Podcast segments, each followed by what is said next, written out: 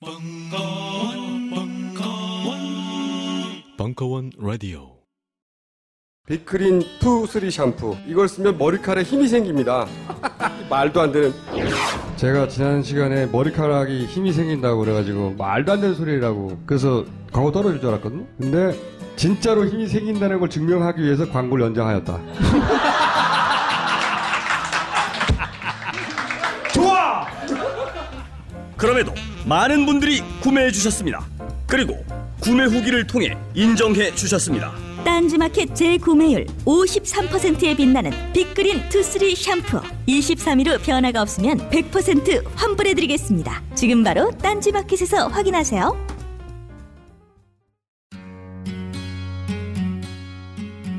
권김현영 거리의 선 페미니즘 우리는 더욱더 정치적이 되어야 한다. 2017년 1월 20일 강연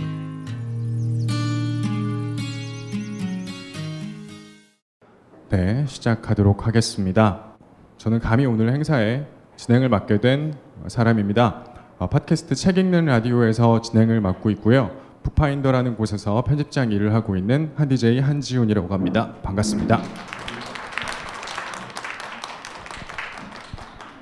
네, 꽉꽉 도로찬 오늘 이 시간 저와 함께 만들어 가도록 하겠습니다. 저도 이 자리에 이렇게 서 있는 것이 용기가 필요했습니다. 어, 이유는 여러분들도 어느 정도 상상할 수 있을 것 같아요. 그런데 저보다 훨씬 더 큰 용기를 내고 오늘 이 자리에 오셔서 어, 나의 이야기를 들려주려고 하시는 분이 계십니다. 우리는 이야기를 하고 사회는 그 이야기를 듣고 변화를 이뤄내야 할 것 같아요.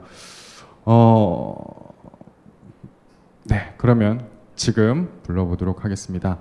나보라는 닉네임을 사용하시는 분인데요. 여러분들 박수로 맞아 주시기 바랍니다. 안녕하세요. 반갑습니다. 나보입니다. 굉장히 떨리네요. 저는 30대 직장인이고요. 지금부터 굉장히 어버버할 예정입니다. 그래서 저희 어버버함을 보시고 용기를 가지셔서 즉석에서 많이들 발언 신청해서 함께 이야기할 수 있는 시간이 되었으면 좋겠습니다. 저는 한 세 가지 정도 제가 겪었던 여성 혐오의 사례를 말씀드리려고 하는데요. 저는 남녀 공학의 고등학교에서 이과를 나왔고 그리고 공대를 나왔고 지금은 제조업체에서 종사하고 있습니다. 그래서 항상 남초 사회에 있었는데요. 하도 남초 사회에 있다 보니까 남자들이 제가 여자라는 사실을 굉장히 잘 잊고 여자친구 잘 지내냐 이런 식의 질문을 많이들 했습니다. 그래서 그런 성별을 잊은 관계에서 저는 상당히 이상적인 공생 관계를 남자들과 해왔다고 생각을 하는데요. 그럼에도 불구하고 제가 겪었던 몇 가지 여행 사례를 지금부터 말씀드리려고 합니다. 어, 대학생 때는 너무 옛날이라 기억이 잘 안 나고요. 제가 석사를 할때 어, 동아리 사람들과 같이 술자리에 갔습니다. 거기에 수학과 남자 선배가 있었는데 굉장히 과외를 잘하기로 유명한 사람이었어요. 그래서 방학 되면은 한 달에 뭐 과외비로 천만 원씩 벌어서 방학 끝나면 뭐 차 바꾸고 뭐 그 정도로 유명한 사람이었는데 어, 제 앞에서 엄청 당당하게 나는 여자 과외생은 안 받아. 나는 여자애들이 수학을 너무 이해 못해서 짜증나서 여자 과외생은 안 받아. 라고 말을 하더라고요. 정말 황당했던 게 저는 그 공대의 석사생이고 그 사람도 석사생이고 그리고 그 자리에는 이제 박사과정을 마치고 취업을 앞둔 여자 선배도 있었거든요. 그런데 그런 사람들을 앞두고 여자는 이공계에서 어떠한 두각을 나타내거나 성과를 이뤄낼 수 없다라는 이야기를 너무나 당당하게 뻔뻔하게 하는 겁니다. 어, 이것이 첫 번째 사례고요. 또 다른 사례는 제가 연구실에 어, 엄청 공부 잘하고 굉장히 음, 배려심 많고 합리적인 남자 선배가 하나 있었어요. 그 선배가 굉장히 골수 새누리당 지지자였는데 그렇지만 상당히 합리적인 사람이었기 때문에 저는 그 사람과 함께 토론을 할 수 있었습니다. 있었던 어느 날이었는데 한 2011년 말 12년 초였던 것 같아요. 그래서 대선 후보에 관련된 이야기를 하고 있었는데 그 선배가 어, 나는 박근혜가 대통령이 안 될 것 같아. 라고 말을 하더라고요. 그래서 저는 희망을 갖고 왜 그렇게 생각하냐라고 물었죠. 그랬더니 네 글자로 답했습니다. 여자잖아. 저는 정말 너무 큰 충격에 빠졌는데 생각보다 그렇게 생각했던 분들이 그때 많으셨더라고요. 그러한 박근혜를 통한 여성 혐오가 지금 이 탄핵 전국에까지도 이어지고 있다고 생각을 합니다. 어, 제 주변 분들은 그 DJ DOC 노래에 미스박이라는 가사가 왜 문제가 되는지 남자분들은 이해를 못 하시더라고요. 제가 박씨거든요. 그리고 제가 결혼을 안 했어요. 제가 미스박이에요. 근데 왜, 왜 제가 그 노래 가사에서 미스박이라는 가사로 그렇게 까여야 되는지 전 도저히 이해할 수가 없고 너무 짜증이 나는데 제 주변 남자들은 크게 뭐가 그렇게 대수라고 문제냐는 식으로 항상 말씀하시더라고요. 여기 있는 남자분들은 아마 이해를 제 짜증을 이해해 주실 거라고 생각을 합니다. 그리고 제 주변 그 남자들은 아 이제는 여자 대통령 못 뽑겠어 이렇게 얘기를 하는 겁니다. 저는 그게 정말 이해가 안 돼요. 왜 60대인 사람은 더 이상 후보는 안 뽑겠어 라거나 아니면 뭐 나는 이제 거북목인 사람 못 뽑겠어. 아니면 난 파마머리인 사람 못 뽑겠어. 난 구미 출신인 사람, 사람 못 뽑겠어라는 말은 안 하면서 왜 여자인 사람은 못 뽑겠다는 말을 그렇게 천연덕스럽게 여자인 제 앞에서 할 수 있는지 저는 도저히 이해가 되지 않습니다. 어 그리고 제가 신입사원 시절의 이야기인데요 팀장님이 한 회식 3차쯤에 저를 여성 접대부가 나오는 그런 술집에 데리고 갔습니다. 그리고 그 자리에서 어, 접대부들은 몰리더라고요. 그리고 어, 메뉴판을 보라고 했어요. 메뉴판에 안주와 술 가격이 어느 정도 되는지 한번 보라고. 나중에 결혼을 해서 남편이 술집에서 카드값이 이 정도 끊기면 아 원래 이런 술집들은 이 정도 가격을 하는구나. 그런 거를 파악을 하고 이제 따지지 말라는 거죠. 원래 그런 거니까. 그걸 알고 있으라는 겁니다. 그걸 알고 있으라면서 그 메뉴판을 저한테 보여줬어요. 그리고 과일 안주를 시킨 게 나왔는데 그 과일 안주를 가리키면서 얘기를 하더라고요. 나중에 남편이 어, 회사 퇴근하고 엄청 피곤해 보이면 이렇게 과일을 깎아서 내주래요 그럼 남편이 이게 뭐야 이러면서 이렇게 막 던질 거래요. 그럼 그 다음날 그걸 또 깎아서 또 내주래요. 그럼 또 이게 뭐야 이렇게 날, 날리고 그거를 몇 번 정도 하면 남편이 겉으로는 그렇게 툴툴 걸어도 밖에 나가서는 아 네. 와이프가 이렇게 좋은 사람이다 이렇게 자랑을 하고 다닐 거라면서 저한테 이렇게 잘 새겨놓으라고 신입사원이 저한테 이렇게 말씀을 하셨어요. 근데 저 제가 여러분에게 사이다를 드리지 못해서 정말 죄송한데 전 솔직히 그때 아무 말도 못했습니다. 저 신입사원이었고 그 상사와 부하 직원이라는 관계 이게 너무 어렵더라고요. 나한테 어떠한 불이익이 오지 않을까? 뭐 너무 머리도 복잡하고 그리고 저희 회사가 정말 정말 여직원이 적어요. 한 정규직이 5% 정도밖에 안 되는데 그래서 정, 정말 내가 이런 상황에서 어떻게 대처해야 되는지 조언을 얻을 수 있는 여자 선배도 없고 그 인터넷 찾아봐도 정답이라고 말할 만한 그런 답변은 제가 찾지 못했습니다. 정말 많은 고민이 있었는데 제가 최근에 TV 여, 행 프로그램을 보다가 우연히 어떤 이 문제를 해결할 수 있는 영감 혹은 용기를 얻는 그런 장면을 보게 되었는데요. 어, 필리핀 보홀에 어, 어떤 어부가 한 말이었어요. 어부가 하루 종일 고기를 한 마리도 못 잡은 거예요. 그래서 이 PD가 아, 어떡하냐고 고기를 못 잡아서 어떻게 하세요? 그랬더니 이 어부가 음, Life is simple. You are strong. 이렇게 대답을 하더라고요. 저는 그게 맞는 것 같아요. 내가 고통스럽고 내가 기분 나쁘고 그리고 내가 여성 혐오를 당하고 있고 내가 차별을 당하고 있고 내가 성폭력의 피해자가 되고 있으면 그렇게 하지 마세요. 나 기분 나쁩니다. 나 상처받았어요. 그렇게 하지 마세요. 왜 그렇게 하는 거죠? 하고 말하고 따지고 항의하고 대화하고 문제를 삼고 그렇게 하면 되는 거죠. 세상은 단순하고 삶은 심플하니까요. 그리고 그 다음에 문제가 생기면 어떡하냐? We are strong. 우리가 강하지 않습니까? 저 개인은 약할 수도 있지만 우리가 이렇게 같이 모였잖아요. 우리는 강하다고 생각합니다. 제가 그걸 그 용기를 얻기 위해서 이 자리에 왔는데 우리가 강한 거 맞나요, 여러분? 아, 정말 감사합니다. 이렇게 추운 날씨에도 다 같이 모여서 한 가지 여, 여성 혐오를 없애보겠다는 그런 취지로 모였는데 우리가 다 같이 우리가 강하다라는 그런 믿음을 갖고 돌아갈 수 있었으면 좋겠습니다. 감사합니다. 네, 고맙습니다.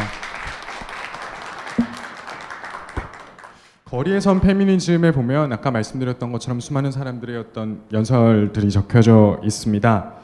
여기 오늘 오신 분들 어, 저희 이 행사를 준비한 분들의 예상을 어, 함부로 예상하면 안 되겠구나라는 생각을 또 했어요. 어, 남성분들도 많이 참여해 주셨습니다.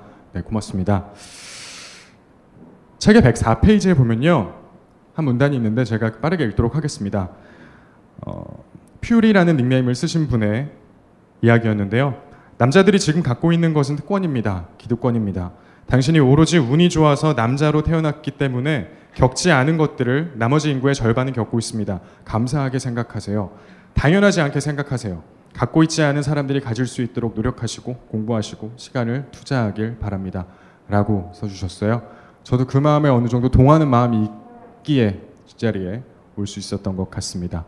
여성 혐오에 관한 이야기도 상당히 많이 있습니다. 책의 86페이지에 보시면요. 여성 혐오는 노골, 노골적이고 야만적인 얼굴만이 아니라 매우 친절하고 부드러운 은밀한 방식으로도 작동되고 있습니다. 여성을 매우 우대해 주는 것 같은 신사도 인식의 출발점은 여성을 보호 대상으로 보는 즉 열등한 존재로서 이해합니다. 라는 이야기가 써져 있더라고요. 네.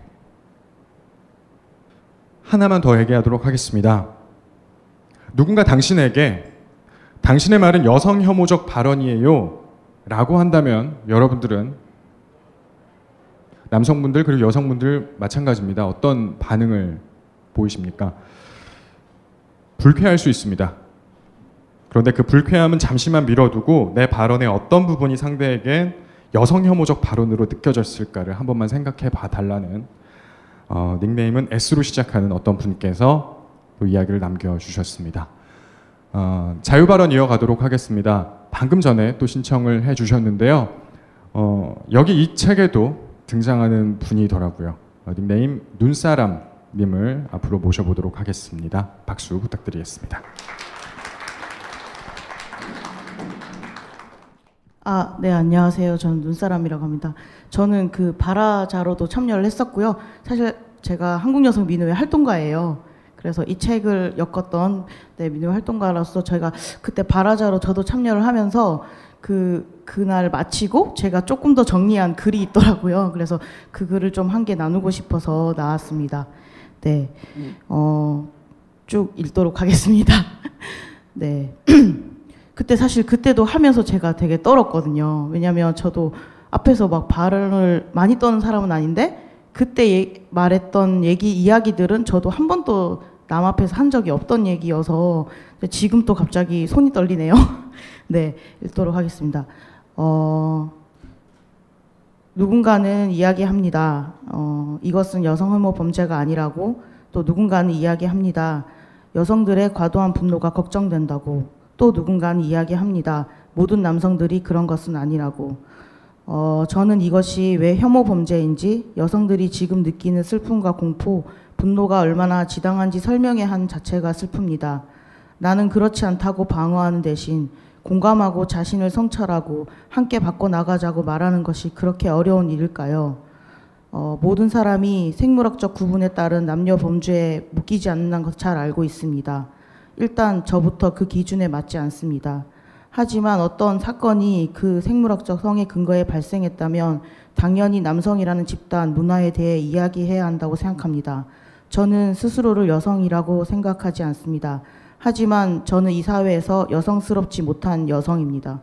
그리고 저는 제가 여성이라는 걸 상대방의 시선, 태도, 말, 행동에서 느낍니다. 저는 오랜 시간 제가 여성인 게 수치스러웠습니다.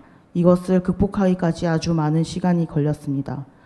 어릴 때 여성이라서 지속적인 폭력을 당한 경험이 있습니다.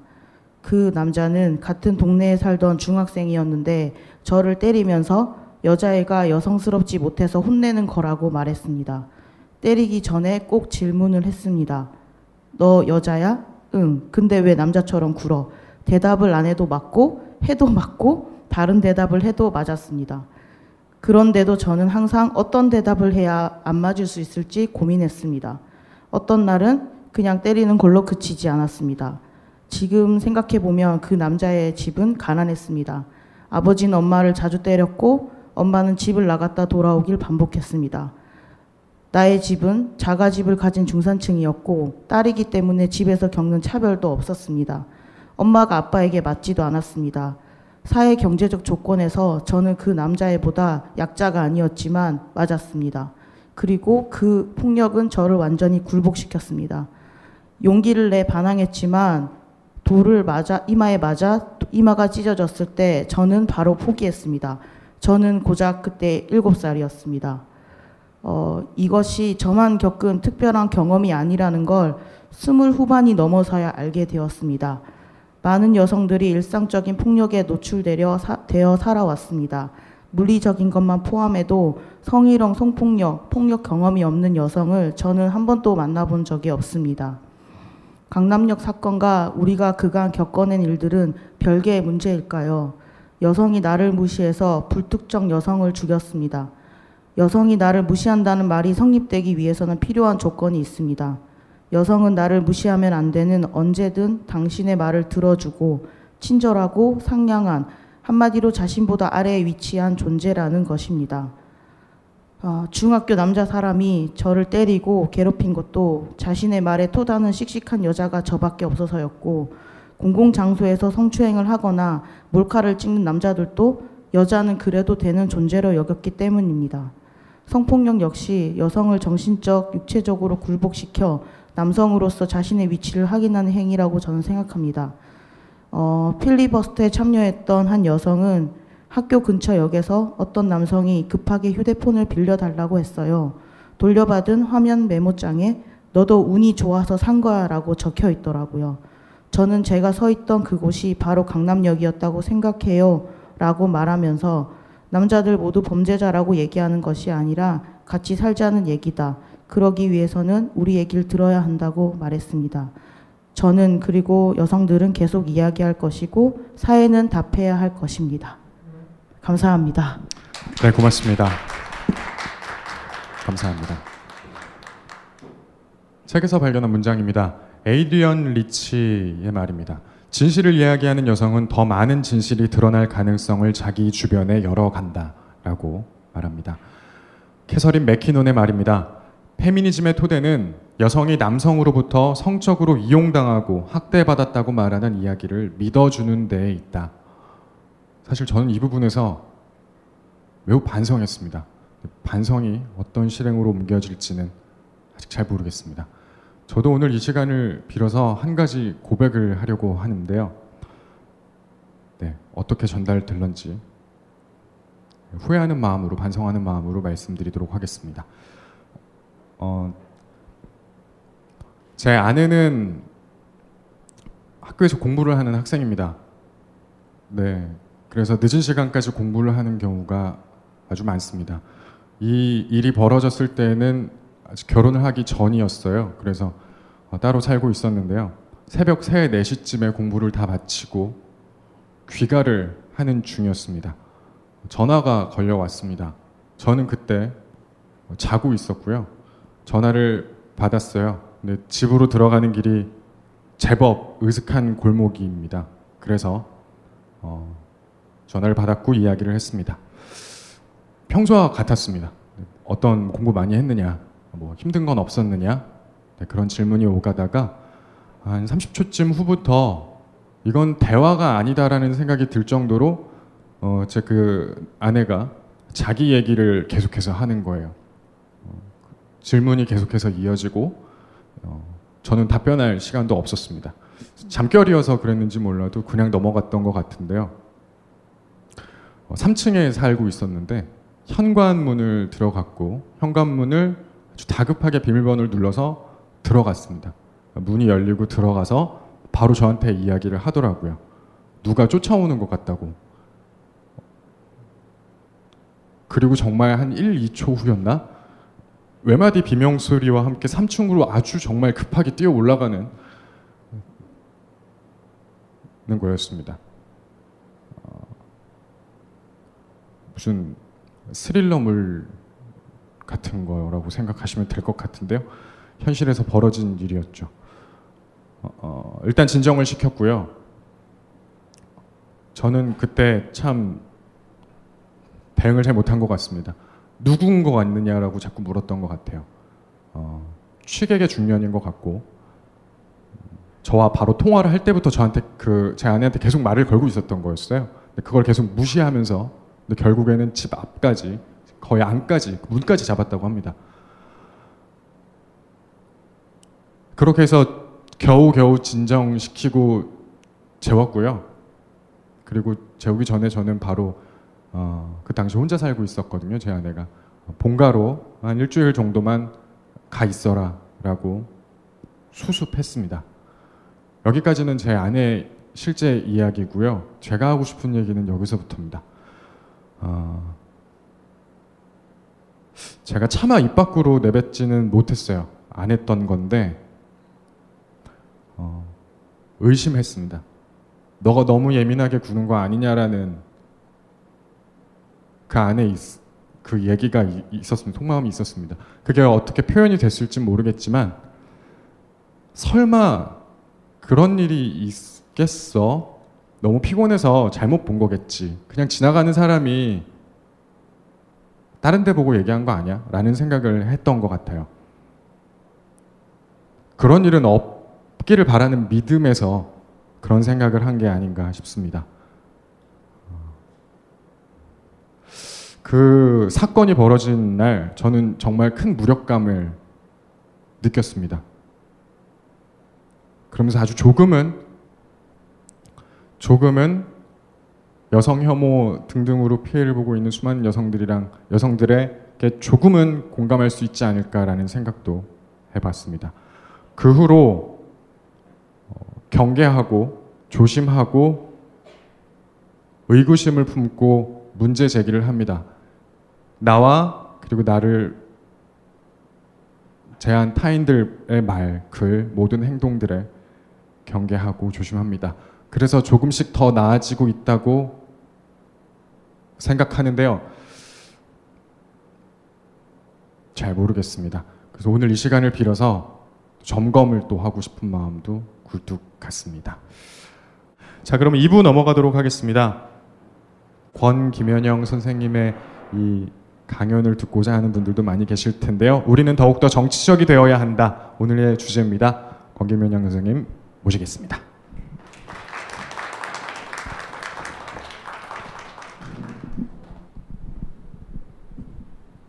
안녕하세요. 반갑습니다. 어, 이 거리에선 페미니즘이라고 하는 책을 이제 작년에 국내 출판사에서 여성민우하고 같이 낸다고 했을 때 음, 기시감이 몇 개 들었는데 하나는 뭐였냐면 우리가 작년 2월에 필리버스터가 있었잖아요. 국회의원들이 하는 필리버스터. 근데 저 그때 그 필리버스터를 보고 음, 처음으로 정치인들의 말이 귀에 들리는 순간이었어요. 정치인들이 하는 말은 그냥 수사였거든요. 그 전에는. 그러니까 내가 너희들을 위해서 뭔가를 하겠다라고 하는 시장거리, 시장바닥 저작거리에서 표를 얻으려고 하는 구걸처럼 들릴 때도 있었고 아니면 사기처럼 들릴 때도 있었고 그랬습니다. 그런데 정치인들이 말이라고 하는 걸 가지고 있고 그 말이라고 하는 게 내가 생각했던 것만큼 시시하지 않구나. 굉장히 오랫동안 자기 나름대로 준비한 어떤 사람들의 전문성이라든지 혹은 사회에 대한 진정성이라고 하는 그런 말들을 가지고 있었구나라고 하는 걸 굉장히 새삼스럽게 보게 되는 장면이었어요. 이 필리버스터가. 그리고 또 생각했던 건 아, 우리 사회 말이라고 하는 게 사실 굉장히 값이 싸구나 지금. 아무도 누구의 말을 들어야겠다거나 가치 있다고 생각하기 굉장히 어려워졌구나. 왜냐면 정치는 정말 말 그 자체인데 가장 말의 힘이 세어야 되는 정치 영역에서조차도 아무도 거기 말이 의미가 있다고 생각하지 않은 지경이니까요. 그런 일이 생기고 난 다음에 음, 이 말의 힘이라고 하는 것이 점점 값이 싸지고 있는 여러 가지 일들을 겪었잖아요. 우리가 1년 동안 작년에 어, 말도 안 되는 말들을 막 너무 사람들이 아무 말이나 하고 그리고 자기가 무슨 말을 하고 있는지를 정말 알까 싶은 생각이 들 정도로 우리 사회에 가장 권력을 가지고 있던 사람들이 청문회에 나와서 아무것도 기억나지 않는다고 얘기하고 나는 아무 말도 할 줄 모른다고 얘기하는 것처럼 거의 어, 그런 사기극을 파는 걸 계속 봤어야 됐죠. 근데 그럴 때 작년 내내 거의 유일하게 우리 사회에서 말의 힘이 되살아났던 순간이 있다면 저는 여성들의 말하기였다고 생각합니다. 필리버스터 이후에 1년간 지속됐던 여성들의 말하기라고 하는 게 우리 사회의 정치가 무엇인가 그리고 우리 사회가 지금 누구의 말이 그동안 막혀 있었는가 이런 감각들을 불러일으켰다는 생각이 들더라고요. 강남역 사건이 터지고 난 다음에 어, 포스트잇이 붙었습니다. 이 붙은 포스트잇을 보고 많은 사람들이 좀 놀랐어요. 왜냐하면 포스트잇이라고 하는 것은 어떤 정치 행위에 비슷해 보지도 않았거든요. 그 전에 대자보가 붙어, 붙거나 뭐 성명서를 쓰거나하고 달리 그냥 떼었다 붙였다 할 수 있는 누구나의 문방구 안에 누군가 누구나 가지고 있는 가방 안에 한 장의 포스트잇에 아주 간단하게 한 마디만 써서 딱 붙이는 이런 식의 행위가 시작됐다는 것이 저한테는 새로운 정치 주체들의 등장처럼 읽혀지기도 했습니다. 그러면 문법이 있는 사람들이 아니라 새로운 방식으로 내가 지금 내가 느끼고 있는 바로 그 감정을 적어서 붙이고 그 옆에 그것이 붙고 그것이 옆에 또 붙으면서 누구도 의도하지 않았던 어떤 장면들이 만들어졌었죠. 그리고 그 말들이 하나하나의 단편적 기억으로 끝나는 것이 아니라 며칠 뒤에 민우회가 연 신촌에서의 필리버스터에서는 정말 연설을 준비한 사람들이 와서 연설을 하고 있더라고요. 그러니까 한마디에 한 장의 포스트잇에 썼던 그 말로 충분하지 않았던 사람들이 와서 사람들 앞에서 즉석으로 연설을 하는 것을 보는데 정말 놀라웠습니다. 정말 좀 놀랐어요. 와. 왜냐하면 왜 놀랐냐면요. 제가 2003년, 2002년도에 이제 어, 여성 석사를 마치고 어, 들어갔던 이제 여성 단체가 한국 성폭력 상담소였는데 그때 한국 성폭력 상담소에서 준비하고 있었던 행사가 성폭력 생존자 말하기 대회였어요. 성폭력 생존자 말하기 대회를 91년도에 한국 성폭력 상담소에서 개소가 됐을 때부터 하고 싶어 했습니다. 생존자들이 자기가 어떤 일을 겪었는지를 스스로 말할 수 있게 된다면 세상은 정말 달라질 거라고 생각했고 해외에서는 그런 종류의 스피크아웃 대회들이 꽤 많이 열리고 있었거든요. 그런데 10년, 12년 동안 이것을 매번 준비하다가 도중에 멈췄습니다. 실제로 준비가 꽤 진행됐다가도 막판에 모두가 못하겠다고 다 나오지 않아서 실행되지 않기도 하고요. 그리고 그걸 말하게 만들면 괜히 힘든 사람들의 속을 다 뒤집어 놓는 거 아니냐, 책임질 수 있어? 라는 식의 전문가들의 경고를 듣기도 했습니다. 그러니까 결국 못했어요. 그러다가 12년 만에 제가 그때 2002년, 2003년도에 생존자 말하기 대회를 준비하면서 거의 6개월 동안 확신까지 확신을 할 수 없는 상태에서 말하기 대회를 굉장히 어렵게 준비했던 기억이 납니다. 근데 준비하면서 결국은 이제 했는데 15명 정도의 신청자에게 완전히 안전을 보장할 수 없지만 최대치의 안전을 보장하겠다고 얘기하면서 그게 어디서 열리는지 누가 들으러 오는지를 모두 공개하겠다. 그리고 어떤 얘기를 하고 하고 싶은지를 돕고 이런 식의 과정들을 굉장히 정교하게 준비해서 정말 많은 공을 들여서 첫 번째 말하기 대회를 2003년도에 했었어요. 그런데 2016년도에 그 거리에서 신촌에서 있었던 필리버스터에서는 아무런 준비도 없이 사람들이 나와서 아무런 보호 장치도 없이 말을 그냥 터질 듯이 말을 하는 거예요. 저는 이 장면이 정말 경이로웠습니다. 그래서 아무것도 준비되지 않아도 도저히 말하지 않고선 도저히 살 수가 없다라고 생각하지 않으면 그런 말을 나오기가 어렵거든요. 그리고 이, 이렇게 말하지 않으면 정말 이제 죽을 수도 있다는 생각이 이런 행동들을 가능하게 했던 것 같아요. 그러니까 저는 작년에 그 장면이 어, 어떤 전환이었다고 생각하기도 했습니다. 그래서 이것은 굉장히 우리의 나에게 특히 저에게는 어떤 깨달음으로 안겨졌냐면 두 일단 그런 식의 변화를 음, 지켜봤던 사람으로서 아무런 보호 장치 없이 내가 하고 싶은 말을 그냥 거리에서 누구나에게 마이크를 들고 하는 여자, 여성들이 내 앞에 지금 있어라고 하는 것만으로도 너무 감동이었고 그리고 그 여성들이 하는 말의 내용들도 굉장했습니다.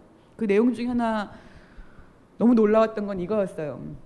대학에서 강의를 한 것은 2002년도였부터였던 것 같은데 그때 어, 학생들 수업을 들었던 학생들이 저에게 이제 묻고 싶어했던 말 질문 같은 것은 어떤 말이었냐면 음, 이런 말이었습니다. 선생님 저는 한국에서 별로 살고 싶지 않아요. 여기선 희망이 없어요. 이런 얘기 굉장히 많이 들었습니다. 그 저는 그 말이 너무 맞다고 생각했어요. 한, 양국에서 살고 싶지 않아요라고 하는 말이 남녀노소 마, 동, 음, 막론하고 한국이 엉망이 되고 있었던 시점의 시작이기도 했고요. 또 한편으로는 음, 많은 젊은 여성들이 해외여행 경험들을 하기 시작하면서 바깥은 그렇지 않다라고 하는 것들을 알기 시작합니다. 여성들에게 굉장히 높은 수준의 기대를 하면서도 제대로 된 대우를 해주지 않는 곳이구나라고 하는 거에 대한 경험들을 쌓아가면서 가능한 기회가 닿는다면 한국 땅을 뜨고 싶다라고 하는 굉장한 열망들을 10년이 넘게 들었습니다. 그리고 이거는 그냥 제 강의 때만 들었던 얘기가 아니라 음, 뭐 무슨 써, 설문지 같은 게 설문조사 같은 것들을 하게 되면 한국 여성들이 가장 한국을 떠나고 싶어 하는가 젊은 한국 여성들이 얼마나 한국을 떠나고 싶어 하는가를 에 관련된 설문조사 결과가 막 발표되기도 했고요. 그러니까 애국심이 특별히 없는 건 아니지만 특별히 애국심을 가지고 있지도 않은 존재. 한국이라는 땅과 자신과의 관계에 대해서 친연성을 가지지 못하는 존재. 마치 내부의 이방인처럼 그렇게 생각하는 한국의 여성들이 있었던 거죠. 오랫동안. 왜냐하면 여기서 별로 존중받으면서 인간적으로 살 가능성이 없다고 생각하니까요. 이제 3년째가 됐군요. 세월호 사건이 터지고 난 다음에 음, 그 사건을 보고 이제 여러 사람들이 대담을 진행했죠. 그 대담 중에 제가 굉장히 인상적으로 읽었던 어, 후지 다케시라고 하는 한 한국에 지금 계시는 일본 학자의 말이 인상적이었습니다. 그 말이 어떤 말이었냐면요. 세월호 사건 이후에 한국 을 보고 난 다음 굉장히 일본인으로서 좀 낯설다고 느끼는 것 중에 하나가 뭐냐면 한국은 굉장히 심각한 재난이나 혹은 문제가 생기면 많은 사람들이 이 땅을 떠나겠다고 얘기한다는 거예요. 마치 이방인들처럼.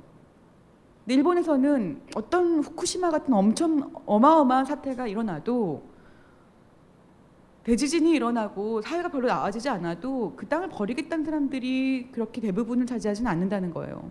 그래서 한국인들이 갖고 있는 이, 이 웬만하면 문제가 생기면 땅을 떠나겠다라고 하는 이 디아스포라 감수성이라고 하는 거에서 굉장히 낯설었다 이런 얘기를 하더라고요. 근데 저는 그 얘기를 10년 전부터 젊은 여성들이 얼마나 이 땅에 서 살기가 어려운지에 대한 이야기를 계속 들었거든요. 그런 것들이 연결되면서 어, 가지고 있었던 생각이었는데 그때 신촌 필리버스터 장에서 한 여성이 그런 얘기를 합니다.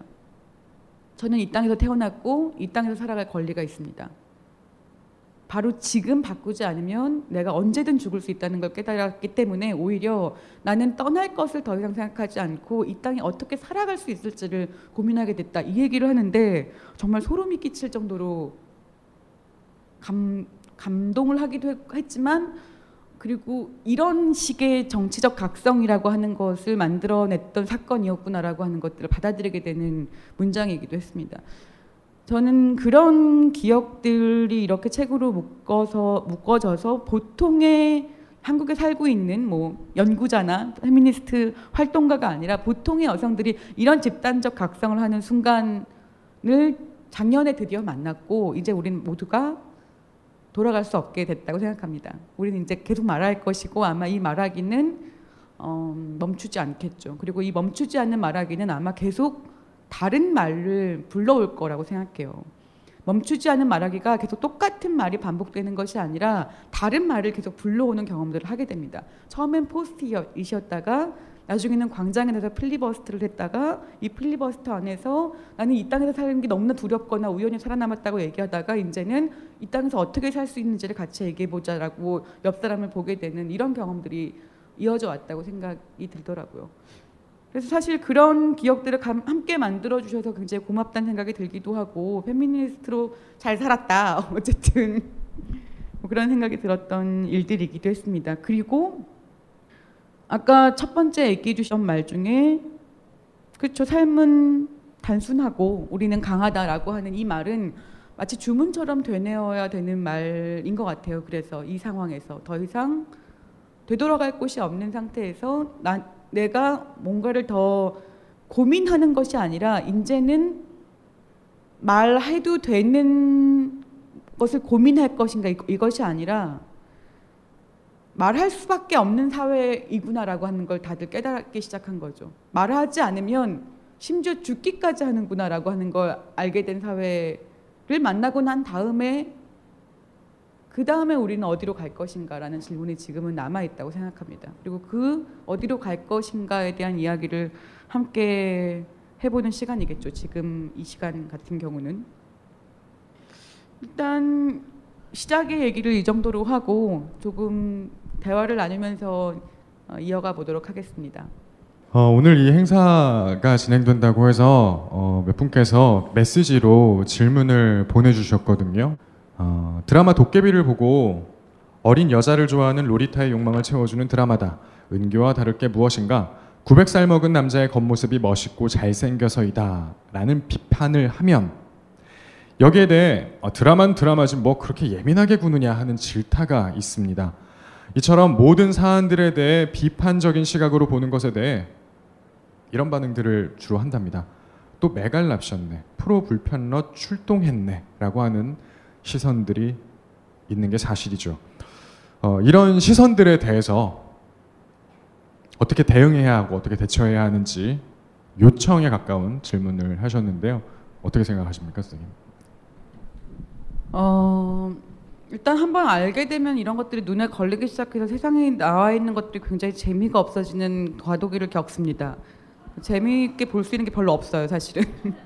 그러다 보면 시간이 좀 지나면 어떻게 적응을 하게 되냐면 저 같은 경우는 블랭크를 칩니다. 일단 저건 마음에 들지 않지만 재밌는 부분이 있으니까 재밌는 부분은 즐기고 마음에 들지 않는 건 잊지 않는다. 이 정도의 심정으로 그래도 좀 즐길 수 있는 것들을 남겨두기도 하는데요. 근데 이런 얘기를 드리고 싶기도 해요. 도깨비뿐만이 아니라 음, 뭐 태양의 후예도 그렇고 뭐 되게 많은 드라마들에서 음, 뭐 예를 들면 억지 키스라든지 뭐 이런 것들을 낭만화하고 이런 장면들이 많잖아요. 사실 그런 장면들이 너무 관습화돼서 사람들이 문제 제기를 가지기가 어려울 정도로 문화로 수용되고 있는데 나는 그게 불편해. 그러면 난 어떻게 살아야 될지 모르겠어. 사람들이 다 이걸 보고 웃고 있는 모든 사람들이 다 이상해. 이렇게 되거든요. 근데 저는 페미니스트로서 사실 제가 가지고 있는 견지하고 있는 태도가 있다면 사람들을 바보 취급하지 말자라고 하는 감정입니다. 그러니까 사람들을 바보 취급하지 말자라고 하는 감정이 왜 음, 저한테 중요했냐면 자, 저도 그걸 얼마 전에는 재밌어 했던 거예요. 음, 음. 그러니까 나도 그것을 몇 년 전에는 좋아했던 거예요. 그렇다면 사람들을 지금 내가 깨달았다고 해서 바보 취급하기 시작하면 1년 전에 나와 혹은 앞으로의 나가 언젠가는 그 비웃음의 대상이 될 수도 있는 거잖아요. 그러니까 사실은 이야기를 이렇게 해보면 어떨까 싶은 생각을 했었어요. 저것이 문제다라고 하는 것이 아니라 왜 저런 게 문제임에도 불구하고 어, 많은 사람들이 저걸 좋아하게 만드는 걸까? 그러니까 예를 들면 저는 예를 들면 어떤 드라마에서 어, 굉장히 낭만적으로 보이지만 사실은 폭력적인 키스가 나왔을 때 그것이 사실은 성희롱입니다라고 얘기하는 방식보다는 명백히 성희롱에도 불구하고 왜 이것을 사람들이 낭만적으로 받아들일까라고 질문을 바꿔야 된다고 생각해요. 그래야 바보 취급하지 않으면서도 이야기가 들리거든요. 그러니까 예를 들면 송중기가 송혜교한테 허락을 구하지 않고 키스를 했을 때 사람들은 그것을 낭만적으로 보고 34%의 시청률을 찍, 찍어요. 34% 되는 사람들이 다 아무런 감각이 없어서가 아니라 34%에 되는 사람들은 송중기의 진심, 진심도 알고 있고 사실 송혜교 관심이 있다는 것도 알고 있고 이런 식의 다른 맥락의 정보가 주어져 있기 때문에 그것이 폭력이 아닐 수 있는 정보에 노출됐기 때문에 그게 괜찮은 거거든요. 그러니까 이런 방식으로 어떤 폭력이라고 하는 것의 한 단면이 보여지게 만드는구나. 이 단면은 중요하지 않고 맥락을 보면 사실은 둘이 좋아한 게 맞잖아 라고 하는 식으로 제공되는 정보에서 폭력이라고 하는 장면을 굉장히 자연스럽게 우리한테 일상화시키는구나 라고 이해해야 된다고 생각하거든요. 그러니까 문제를 내가 이것을 불편하게 여기는 나는 당연합니다. 그런데 그렇다면 당연한 나 내가 여기 있고 사람들에게 이 불편함을 설득하기 위한 전략은 따로 있어요. 저는 이 두 가지가 바로 연결된다고 생각하지는 않습니다. 불, 나 불편해라고 얘기해서는 설득이 안 될 거예요. 왜냐면 나도 얼마 전에 그랬거든요.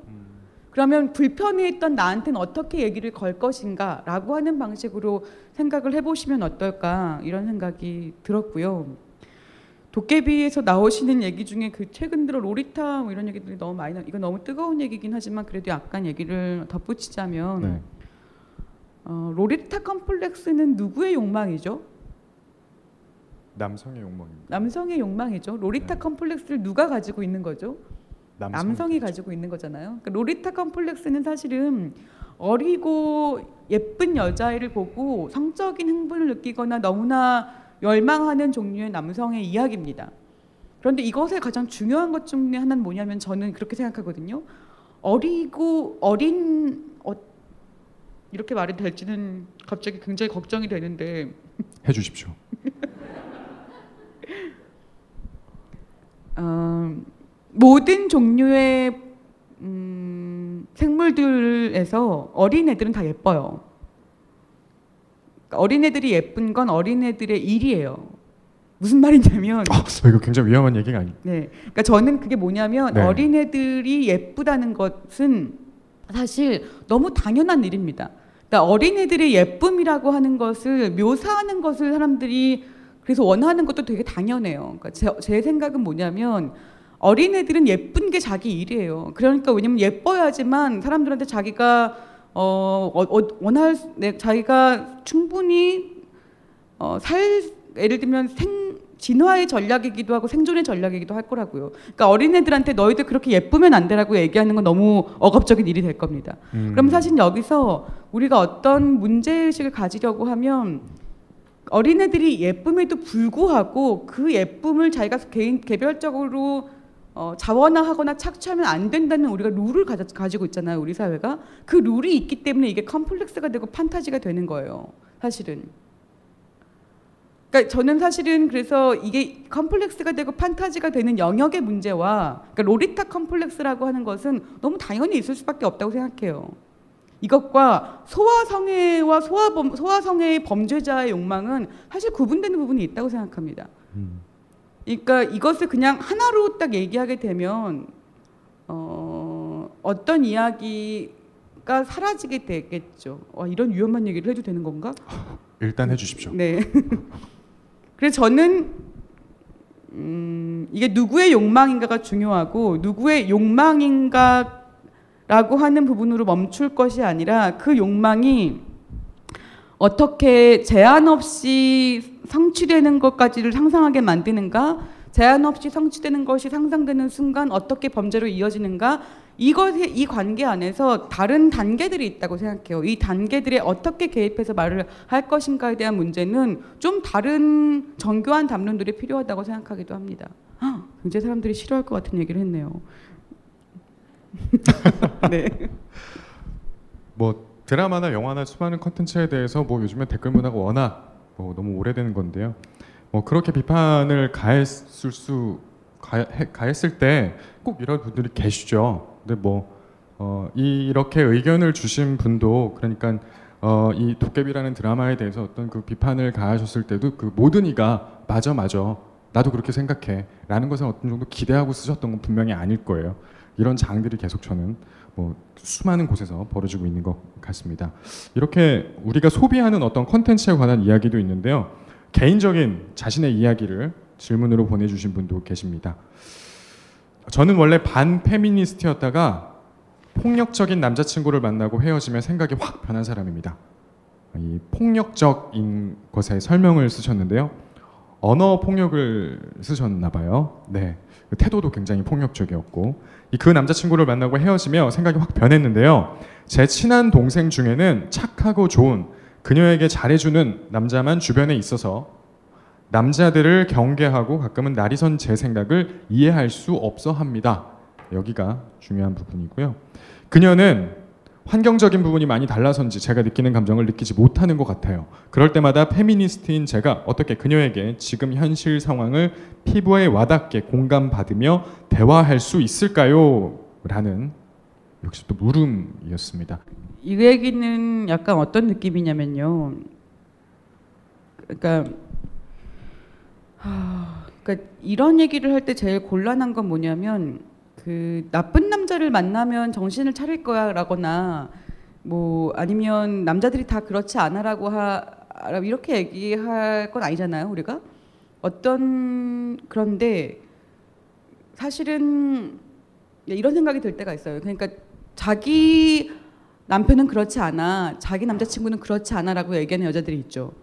그 대표적으로는 제가 방금 페북에도 썼었지만 문재인 씨의 부인인 김정숙 씨가 딱 그런 케이스인 것 같은데 우리 내가 남편을 얼마나 사랑하는지 그리고 이 사랑하는 남편의 뒷바라지를 하는 게 얼마나 여자의 행복이라고 생각하는지 이런 얘기를 계속 한단 말이에요. 그래서 그게 심지어 대선 후보의 어, 정치 슬로건으로도 막 등장합니다. 그러니까 2012년도에 박근혜와 문재인이 붙었을 때, 음, 한 번도 된장찌개를 끓이면서 남편이 퇴근을 기다려 본 적이 없는 여자가 무슨 여자냐 이렇게 얘기한 거예요. 어. 저는 그 워딩이 딱 김, 그 김정숙 씨의 워딩이었을 거라고 생각하거든요. 본인이 의도하건 의도하지 않건 그런 식으로 계속 보여줬습니다. 의자에 앉아 있는 문재인 후보 앞에 다리미질을 하고 남편을 그윽하게 쳐다보는 얼굴이라든지 이런 식으로 계속 보여줘요. 그러니까 행복한 부부 생활이라고 하는 걸 보여주고 싶어하죠. 하지만 우리가 행복이 가득한 집 찍는 거 아니잖아요.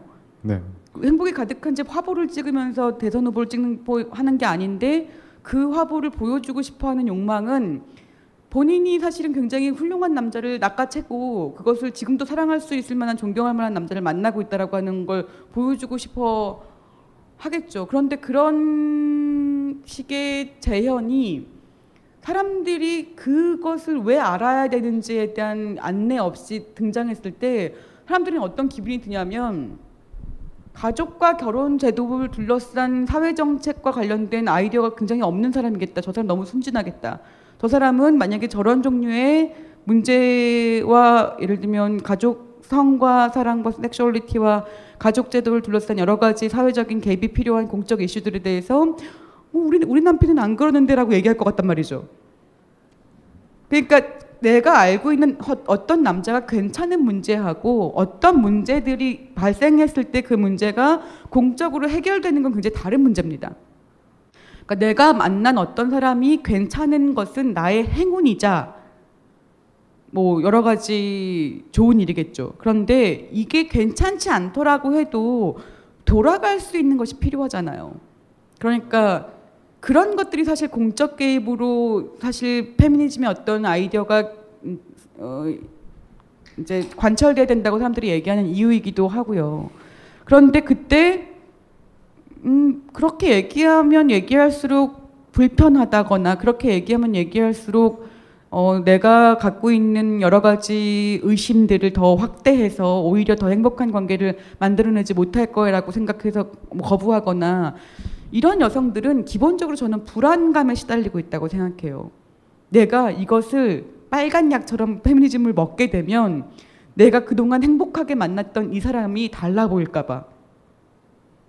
그래서 이 빨간 약을 먹지 않겠다고 하는 사람에게 자, 빨간 약을 먹어보렴? 이라고 얘기하면 당연히 안 먹겠죠. 그러니까 저는 그, 그런 친구들에게는 너의 행복을 즐겨라. 그런데 나는 너가 타인의 도움이 필요하지 않은 순간에 너의 행복을 즐기는 것도 지지하지만 도움이 필요한 순간 세상이 바뀌어야 된다고 생각하기도 해. 그래서 나는 페미니스트가 되는 거야. 라고 얘기할 수 있다고 생각해요. 그러니까 제 많은 친구들도 저를 그렇게 이용합니다. 자신들이 행복한 했을 때는 연락하지 않다가 힘들면 꼭 연락해요. 이것들이. 그런데 힘들면 연락할 수 있는 사람이 되기는 한 거죠. 저는 그- 일단 그렇게 시작해 볼 수 있다고 생각이 들기도 해요. 네. 네. 그 여기 질문에 보면 이분 질문 주신 분이 그 지칭하는 그 그녀라는 분을과 꼭 이야기를 하고 싶은 본인의 욕망도 분명히 서려 있는 것 같습니다. 질문이 많이 있습니다. 사회에 보면 남성과 여성에 대한 차별 정말 많이 인- 있습니다. 우리가 사용하는 말 글에도 있습니다. 어, 남성과 여성을 저도 지금 전에 조금 전에 남성과 여성이라는 표현을 썼는데요. 질문 그대로 읽겠습니다. 보통 성별을 지칭할 때 남성과 여성이라고 쓰는 것 같습니다. 네, 저도 평소 그렇게 많이 사용하고요.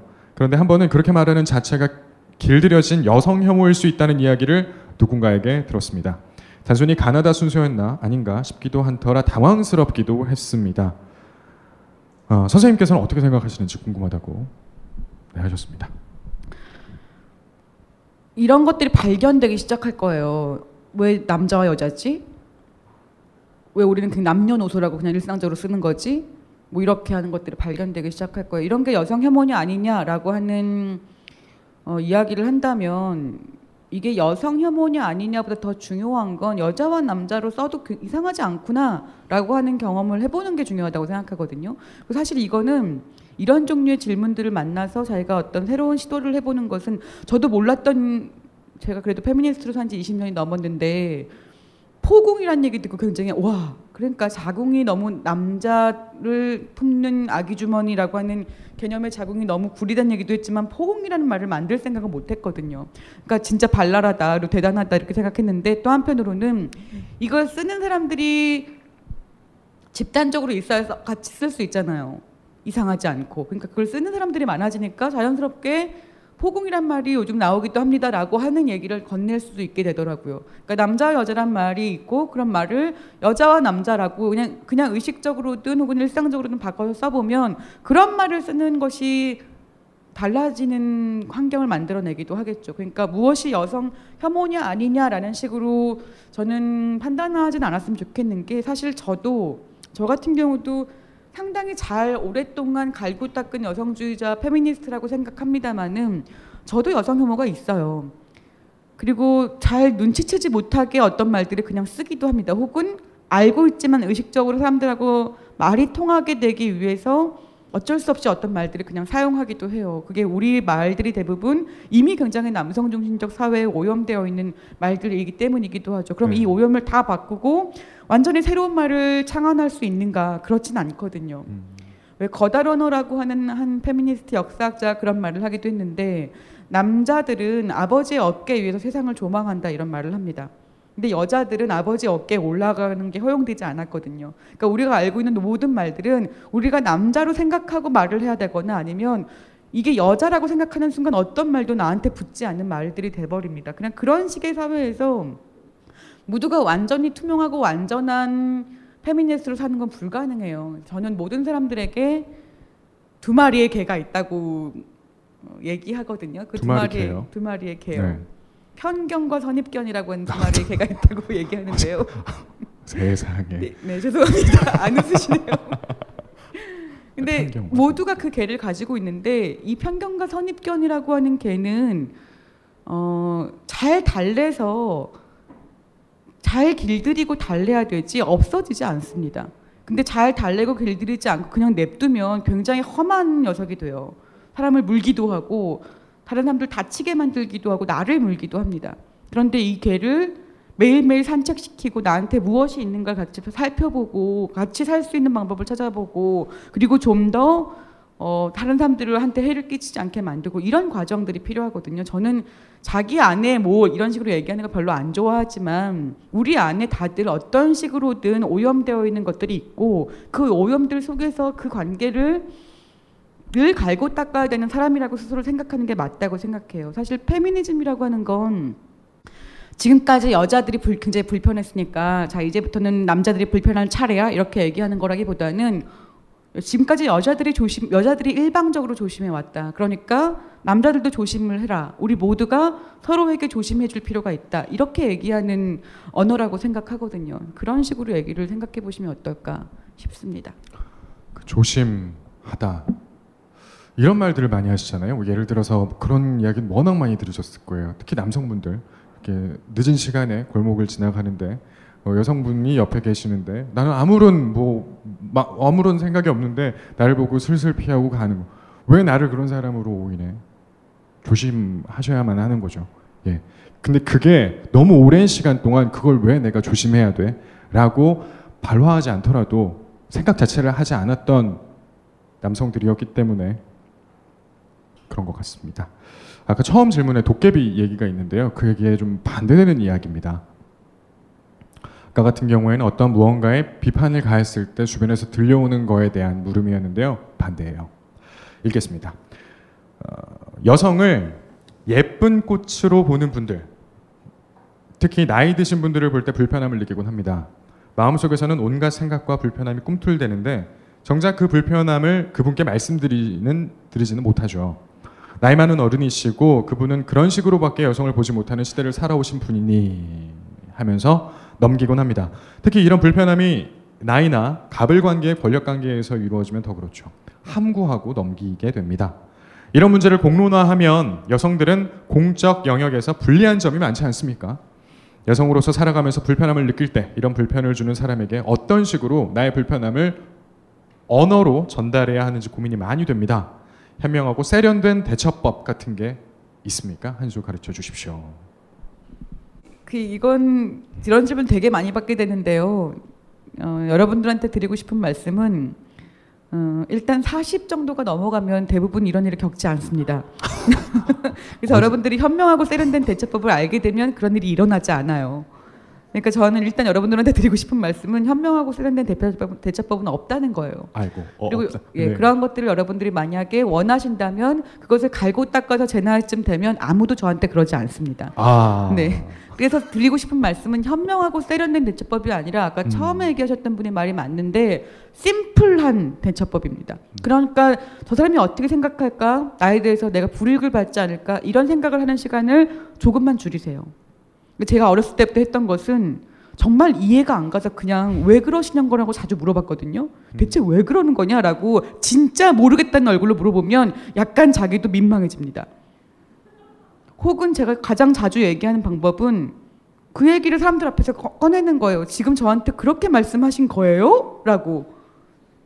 그러면 그 말이 사람들 앞에서 한번 더 메아리가 쳐오기 때문에 자기 말을 객관화해서 듣게 되거든요. 음, 음. 그러니까 지금 뭐 어젯밤에 남자친구랑 뭐 했어 얼굴이 발그레한 게 보기가 좋네 이렇게 말하면 어젯밤에 남자친구가 뭐 했는데 보기가 좋게 얼굴이 발그레 이렇게 말씀하셨어요 지금 이렇게 말씀하시는 거죠.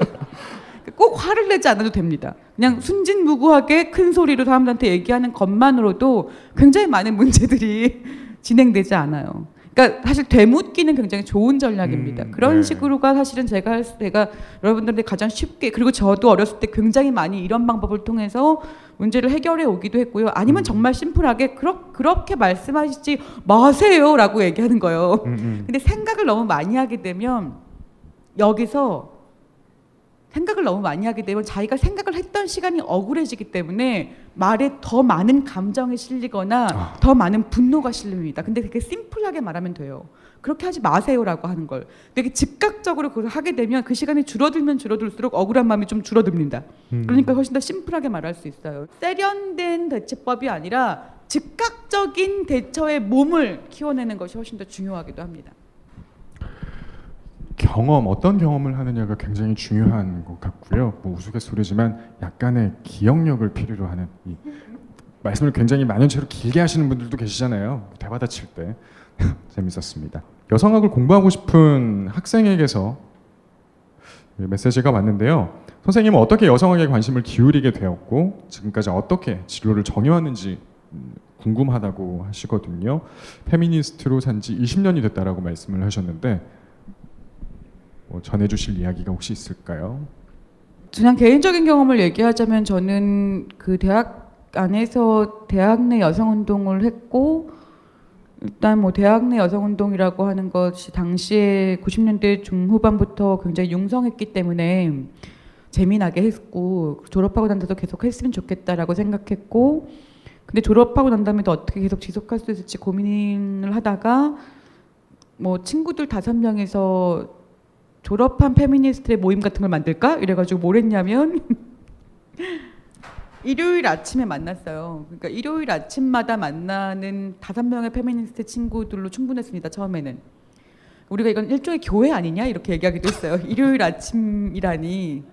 그래서 어떤 카페에서 만나서 매일 11시에 만났어요. 교회 예배 시간에 딱 맞춰갖고 만나서 이제 사회생활을 시작한 친구도 있고 아닌 친구들도 있는데 그 일주일 동안 있었던 여러 가지 문제들과 분노하게 만들었던 것들을 한참 얘기하고 뭐 그런 식의 수다 모임 같은 걸 좀 가져 가지다가 얘기를 쭉 들어보니 지하철에서 굉장히 많, 많은 성추행들을 당하는 것 같다. 그럼 이거 가지고 한번 우리가 뭔가를 해볼까 이렇게 생각해서 그 다섯 명에서 만든 일이 지하철 성추행 반대 퍼포먼스 뭐 이런 거 만들었거든요. 그래서 다섯 명 중에 굉장히 겉보기에는 170도 넘고 막 겉보기에 여자로 잘 안 보이는 친구 그래서 뭐 남녀의 경계선이 무너진다 화보도 촬영하고 막 이랬던 친구가 그 가해자 역할을 하고 다섯 한 명은 북을 치고 한 명은 퍼포먼스를 뭐 시나리오를 짜고 해서 여기는 신촌 여기는 신촌입니다. 뭐 내리실 분은 이런 식으로 사람들을 불러 모은 다음 어 뭐 몸에 성추행범이 손을 딱 대면 하얀색으로 장갑이 붙어서 여기 표시가 되고 지나가는 사람들한테 이거 떼어주세요 이렇게 얘기하는 그런 식의 약간 퍼포먼스 같은 거를 돌아다니면서 하면서 설문지 만들고 뭐 이런 식으로 해서 약간 페미니스트 게릴라 활동 같은 거를 하면서 이거 되게 재밌다. 근데 이런 식의 활동이라고 하는 건 일을 하면서도 할 수 있구나라고 생각해서 각자 웬만하면 사회생활을 직장 생활을 하면서 일요일에 페미니스트가 되자 뭐 이런 얘기를 했었어요. 일요일에 페미니스트.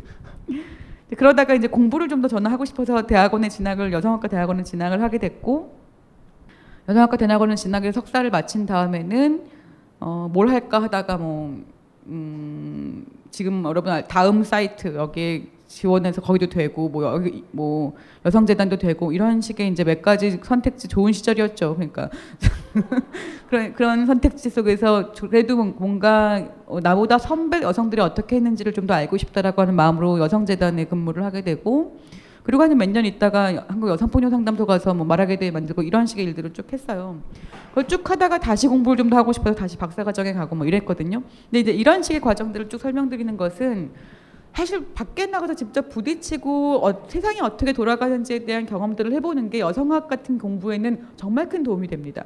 그러니까 저런 바로 진학한 친구들보다 오히려 그런 식의 자기 몸을 부딪혀서 어떤 식의 운동을 해보고 같이 친구들과 뭔가를 모색해보고 하는 경험들을 해보면 훨씬 더 공부를 잘해요. 공부가 잘 돼요. 잘 이해가 되고. 그러니까 그런 진로를 이제 고민하실 때 그렇게 한번 생각해 보시는 것은 어떨까 이런 생각이 들기도 합니다. 네, 잘 들었습니다. 이 거리선 페미니즘을 보면 권기면영 선생님의 글을 음, 두 편이죠. 네, 읽어볼 수 있는데요. 어, 활동을 하시면서 이런 질문을 정말 많이 받으셨다고 합니다. 일단 먼저 그 선생님에 대한 소개 문구에 보면 배제된 사람들의 말을 세계에 기입하는 방법을 찾기 위해 고군분투하고 있다 이렇게 쓰여져 있는데요. 말에 관한 질문인데요. 선생님에게 뭐 이런 질문을 많이 하셨대요. 꼭 말해야 하냐고. 말하면 나아지냐는 질문을 정말 많이 하셨다고 하는데 어, 그때마다 답변이 조금씩 바뀌지 않았을까 싶기도 해요. 아까 그 10여 년 전의 이야기도 들려주셨잖아요. 어떻게 변천해 왔는지 그런 질문은 아직도 계속해서 올 것 같거든요. 바뀝니까? 네, 분명히 바뀝니다. 뭐가 바뀌냐면요. 제일 크게 바뀌는 건 말을 할까 말까 고민을 더 이상 안 해도 돼요. 그게 제일 큰 변화입니다. 그러니까 사람들이 제일 많이 고민하는 건 말을 할까 말까 고민하는 거거든요. 오늘이 여성 폭력에 반대하는 필리버스터, 여성 혐오와 폭력이 없는 세상을 위한 뭐 시간이기도 한데요. 폭력의 대상이 된다는 것, 차별의 대상이 된다는 것, 혐오의 대상이 된다는 것은 저는 계속 내 자유가 갉아먹혀지는 경험이라고 생각해요. 그러니까 정말 실제로 어떤 일들이 생기냐면요. 몸이 작아지고 말이 삼켜집니다. 그러면 정말 숨이 막히게 되거든요. 그럼 하나도 행복하지 않아요. 그런데 유지는 할 수 있어요. 근데 말을 하면 더 큰 문제가 생길 것 같잖아요. 그런데 말을 하는 건 저는 숨을 쉬는 거라고 생각하거든요. 그 많은 뭐 한국 여성들을 둘러싼 질병 중에 하나가 이 디아 그 정신 등 정신의학 편람 목록에도 등재되어 있는 게 화합병이 등재돼 있잖아요. 화합병. 화병이요. 예, HWA 화합병이라고 하는 게. 등재돼 있어요. 이거는 사실 어떤 병이냐면 말을 못해서 생기는 병이에요. 여기 안에 끓어오르고 진짜 얘가 아파요. 신체화 증상도 있어요. 화병은 이런 식의 구체적인 병과 관련된 증상들이 기록돼 있기도 합니다. 이건 뭐냐면 말을 꿀꺽 삼켜서 안에서 말이 폭발하는 거거든요. 그 내사라고 하는데 자기를 계속 다치게 만드는 거죠. 그러니까 그 상태로는 살 수 있어요. 근데 삶을 이어가는 건 가능하지만 몸은 계속 작아지고 말은 계속 삼켜져서 자기가 어디에 있는지 모르게 됩니다.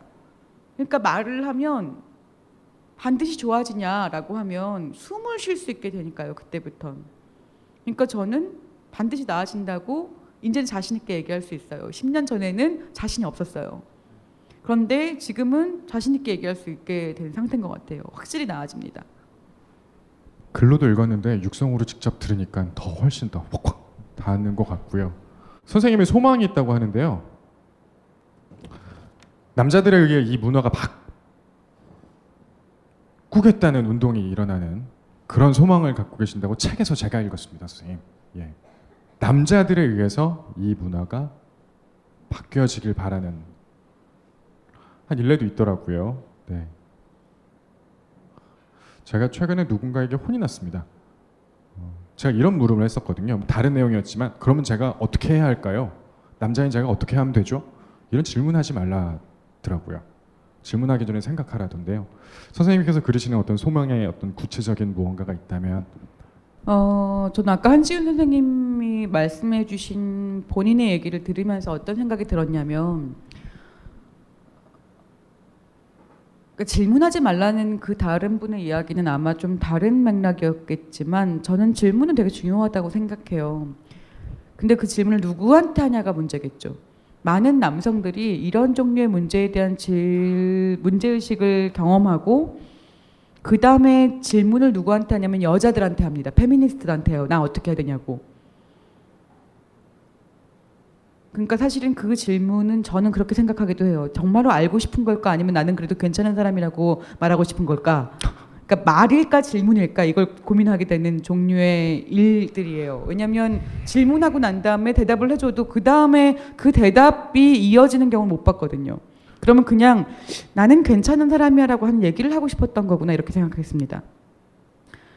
그런데 그렇게 얘기하시는 분들에게 진짜 질문이 필요하다고 생각하는 건 누구에게 질문할 것인가. 페미니스트한테 우리가 어떻게 할까요라고 질문하지 마시고 남자들 사이에서 질문을 던졌으면 좋겠어요. 굉장히 어려운 일이겠지만. 음. 근데 그렇게 되면 정말 변합니다. 남자들 사이에서 나는 이건 좀 아닌 것 같아거나 나는 이렇게 생각하게 됐어. 나는 이런 문제가 좀 심각하겠다고 생각하게 됐어. 나는 우리 부인이 그런 식으로 냈을 때 어떻게 했을지 진짜 고민됐어. 이렇게 얘기하는 이 질문을 누구한테 던질 거냐가 굉장히 중요하고 그리고 아까 한지훈 선생님 얘기 들으면서 들었던 단어 중에 제가 좀 꽂힌 건 무력감이라고 하는 단어였습니다. 무력감이요. 네. 무력감 느끼셨다고 했잖아요. 근데 무력감이라고 하는 단어를 느낀다고 하는 그 감정이 좀 궁금했던 건 뭐냐면 음, 내가 겪은 게 아닌데 내 아내가 겪은 문제를 내가 해결해 줄 수 없어서 생긴 무력감이잖아요. 그 무력감은 정확히 말하, 말하자면. 그런 것 같습니다. 네. 근데 예를 들면 음 저는 이제 그런 식의 상황이 만약에 저한테 생겼다면 뭐 길- 집에 가는 길에 어떤 공포심을 느끼는 무서운 발걸음이라든지 취객의 그런 거라든지 이런 걸 느꼈다면 느꼈을 때는 무력감 이전에 맨 처음 느끼는 건 뭘까요? 공포겠죠. 네, 당연히 공포, 두려움이 먼저 느껴집니다. 두려움이 느껴지고 난 다음에 찾아오는 게 뭐냐면 무력감이에요. 이걸 이런 상황에서 내가 뭘 할 수 있는 게 없구나라고 생각해서 그 다음에 하게 됐던 게 뭐였냐면 어, 운동을 하는 거였습니다. 신체 단련이요. 신체 단련. 네.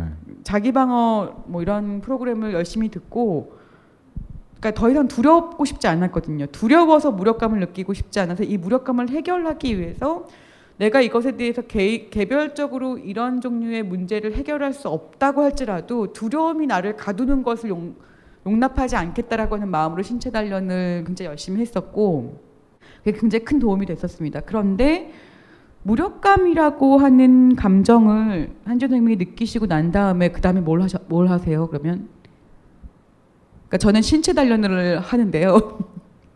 제가 궁금한 건 네. 남성들이 자신의 아내와 자기가 사랑하는 사람을 지켜주지 못하는 무력감을 느끼고 나면 네. 그 다음에 뭘 하죠? 그 무력감을 해결하기 위해서 저는 아무것도 하지 않았습니다. 네. 그 무력감이라고 하는 감정 이후에 그 다음에 그걸 어떻게 할 아, 것인가? 그 기억이 사라지기를 시간이 흐르기를 시간이 흐르기를 기다리세요. 기다렸습니다. 네. 네. 근데 이 무력감이라고 하는 감정을 잘 전 보셨으면 좋겠어요. 그리고 이걸 더 이상 견딜 수 없어지면 사람들이 그 다음에 뭘 하거든요. 한지훈 선생님이 저는 세 가지 부류의 무력, 무력감을 둘러싼 감정을 가지고 있다면 남성들이 세 가지 부류 중에 두 번째 부류에 속한다고 생각해요. 첫 번째 부류는 네. 무력감을 느껴요. 무력감을 느낀 다음에 무력감을 잊어버리려고 노력합니다. 왜냐하면 무력감을 계속 가지고 있는 건 무섭거나 힘들거나 불쾌하니까요. 내가 이게 첫 번째 부류죠. 네.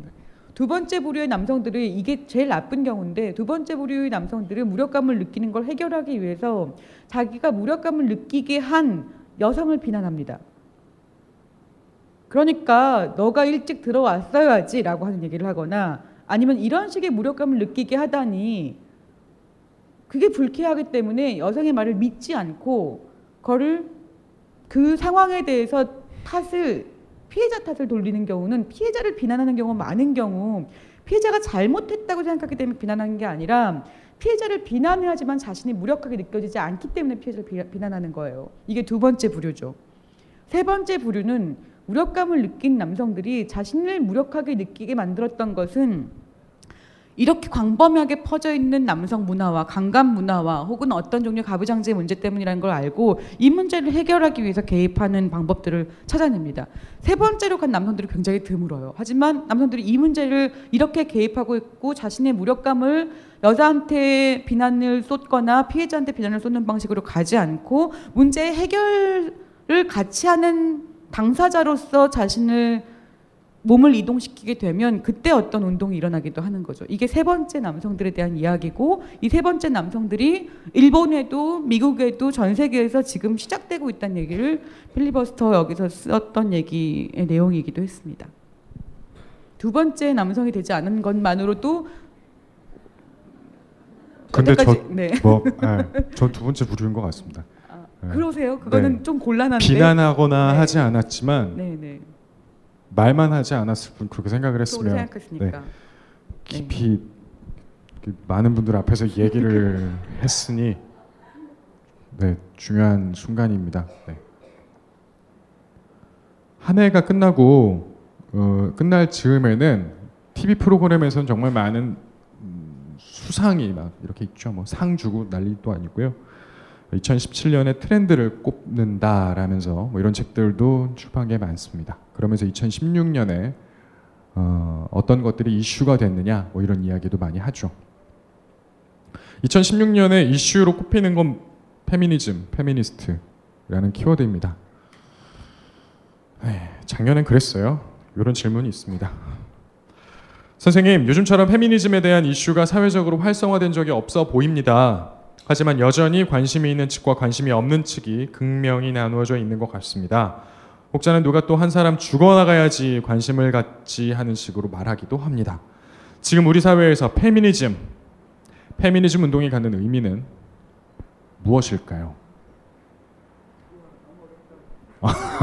들으셨습니까? 너무 어렵다고 하네요. 어, 그거는 정말 마이크를 여러분들한테 돌려야 될 것 같은데 우리 사회에서 페미니즘 운동이 갖고 있는 의미가 뭘까요? 저는 그냥 누가 저한테 페미니즘 운동이 갖고 있는 의미가 뭐냐라고 얘기하면 우리 사회에서 지금 여기서라고 얘기하면 우리의 시간에 대한 이야기를 할 것 같아요. 작년 재작년에 캐나다 총리가 얘기해서 많은 사람들을 환호하게 만들었던 2017년이잖아요. 이런 얘기요. 네. 그러니까 우리 지금 어디에 살고 있는가? 많은 한국 사람, 한국 여성들이 명절 때만 되면 조선 시대로 돌아가야 되고 다른 시간에 살라고 계속 요구받아 왔거든요. 우리는 아직 그럴 때가 아니라고 얘기됐고, 혹은 우리 사회 여기는 어쨌든 아시아고 유교고 우리가 이미 버렸던 굉장히 많은 변화된 가치들에 대해서 여성들은 그럼에도 불구하고 어떤 시간 다른 시간 안에 너희들이 있어야 된다는 얘기를 들어왔습니다. 그런데 인제의 여성들이 2017년에 동시대를 살겠다고 얘기한 것 그게 페미니즘 운동의 지금 여기의 의미가 아닐까 싶습니다. 저는 당연히 알고 있을 거라 생각했던 것들을 하나도 모르고 있었다라는 거에 깨달음이었던 것 네, 같습니다. 참으로 저는 온실 속에서 계속 있었던 거라는 생각도 들면서 계속해서 뜨끔뜨끔 할 때마다 왜 뜨끔한지 생각해보고 있는 중입니다. 아, 준비한 시간을 이제 마치려고 하는데요. 한 분이 직접 나오셔가지고 얘기를 해주신다고 합니다.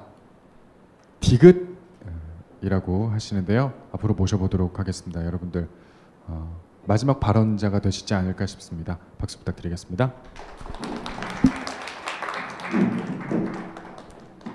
네, 안녕하세요. 저 사실 어, 이 강연에 신청하면서 아 필리버스터는 하지 말아야지 너무 무서우니까 떨리니까 피해야지라고 생각했었는데 어, 일단 오늘 제가 친구를 데리고 왔고 친구한테 사실 이 여기 오는 이유를 설명 안 했어요. 여기가 뭔지도 설명 안 하고 왠지 설명만 안 오고 싶어 할까 봐 그래서 일단은 그냥 묻지도 따지지도 말고 같이 와달라. 가면 너한테도 도움이 될 수 있다. 재밌다 라고 얘기만 하고 이 자리로 지금 데려왔거든요. 어, 그래서 지금 제가 사실 준비되진 않았는데 그래서 정제되지 않은 언어들로 제 경험들을 얘기하려고 합니다. 제가 몇 가지 오늘 얘기들을 들으면서 생각을 했던 거는 음, 제가 먼저 몇 가지 경험들을 얘기할게요. 제가 어, 예전에 애인이랑 조금 이렇게 무슨 주제에 대해서 논쟁을 하다가 문득 아 내가 조금 공격적으로 얘기할까 봐 겁이 나는 거예요. 제가 그랬다가는 아 왜 이렇게 예민해? 너 왜 이렇게 감정적이야? 이런 말을 들을까 봐 그게 너무 싫은 거예요. 좀 여자는 이렇게 감정에 좌지우지 된다? 라는 그런 저도 모르게 그런 편견을 지니고 있었던 것 같아요.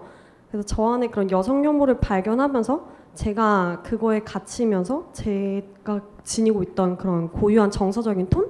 색채를 이렇게 지우게 되더라고요. 그런 경험이 있었고 또 저는 이렇게 가끔씩 밤늦게 노는 걸 되게 좋아하는데 몇 번씩 이태원에 가서 이렇게 놀다가 느낀 거는 아 내가 밤늦게까지 놀기 위해서는 몇 번의 여성 혐오 정도는 그냥 감당할 줄 아는 그 정도의 자세는 지니고 있어야 되는구나 라고 느꼈었어요. 그랬던 게 저는 그냥 가만히 앉아 있는데 다가와서 어, 뭘 원하냐 내가 뭐 사주겠다 원하 저는 얘기한 적도 없는데 그래서 그런 거 거부하면은 너가 뭐라고 그렇게 거부를 하는지 내가 사준다는데 그렇게 오히려 당당하게 저한테 따지더라고요. 그래서 원하지도 않은 칭찬을 하면서 다가오는데 그런 거 보자 아 내가 그냥 하나의 인간으로 보이지 않는구나. 그냥 나는 함부로 이렇게 대해도 된다고 생각하는 거구나. 그런 걸 느꼈고 또한 제가 또 그런 혐오나 폭력을 당하고 싶지 않고 저도 뭔가 제 안에 힘을 만들어야 된다 생각해서 자기 방어 훈련에 참여해 본 적이 있어요. 그래서 아 이렇게 호신술을 쓸 수 있구나라고 배웠었는데 그때 그 이태원에서는 그렇게 누군가 손목을 이렇게 확 휘어 잡았을 때 저는 움직이지 못했어요. 그냥 몸이 굳었었어요. 제 몸이 이미 그런 여성 폭력에 있어서 그냥 무방비 상태로 길들여져 있던 거예요. 스스로 방어할 수 없게끔 저는 자라났던 것 같아요. 그때도 여성 혐오를 느꼈었고, 그또한 번은 제 친구가 이렇게 외국인 어, 남자를 만난 적이 있는데 클럽에서 그래서 그 남자가 막 한번 같이 자자 이런 식으로 얘기를 했다는 거예요. 그래서 그 친구는 거절을 하고 싫다고 했는데 그 남자가 갑자기 미친 듯이 자기 얼굴을 때리더래요. 그렇게 때리고 나서 이건 너가 나한테 이렇게 한 거다. 너가 날 때린 거나 다름없다. 라고 하고 그 이후로도 자꾸 그 여자한테 연락을 하면서 어 이거 너가 남긴 상처다 라고 얘기했는데 얼마나 무서웠을지 그 얘기 듣는 너무 끔찍한 거예요. 그냥 듣자마자 경악을 했거든요. 그런데 그 경험을 제 친구가 또 막 자기 남자친구한테 얘기하는 거를 보고 있었는데 그 남자친구가 듣더니만 그냥 피식 웃으면서 아이 뭐야 또라이네 이랬다는 거예요. 근데 이 수많은 또라이들을 우리는 어떻게 해야 되는 거죠 그러면? 그냥 한 명의 또라이가 아니잖아요. 그거는 또라이로 이렇게 넘어갈 수 있는 개인화해서 보는 게 아니라 사회화해서 봐야 되는 문제인데 그렇게 하지 않으면 그냥 개인의 책임으로 떠넘기게 되고 공동의 문제로 보지 못하게 되는 그런 언어라고 생각을 했었고요. 어, 이런 경험을 하면서 저는 자꾸 질문을 받아요. 여혐이 도대체 뭐야? 그게 여혐이야? 라든지 왜 굳이 페미니즘이라고 해야 해? 아니 여성 혐오에 관심 가지라고 강요하는 건 좀 아니지 않아?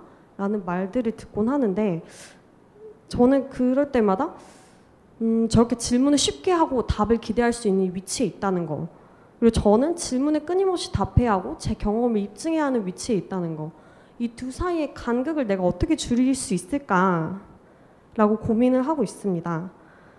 그러면서 어, 어떻게 사실 마무리할지 모르겠는데 방금 전에 막 친구가 얘기해도 되겠지? 아니 요 친구가 남자친구한테 막 지금 페미니즘 뭐 강연회를 왔다라고 얘기를 했는데 남자친구가 걔 메갈이야? 이랬다는 거예요. 뭐 메갈이든 아니든 그게 뭔 상관이고 페미니즘은 곧 메갈이 되는 건가요? 아니 저는 그런 식으로 이렇게 페미니즘이 뭔지 알지도 못하면서 함부로 그냥 일축하는 그런 거에서 화가 나면서도 친구가 저한테 근데 메갈이 뭐야? 라고 묻더라고요. 그래서 아 아직도 나는 얘기할 게 많구나. 그래서 정말로 계속 답하는 건 너무 지난하고 힘든 과정이지만 저도 용기를 내고 이렇게 이 자리에 올라왔고 앞으로도 수많은 사람들이 여성 혐오에 대해 더 많이 얘기할 수 있으면 좋겠다고 생각했습니다. 감사합니다.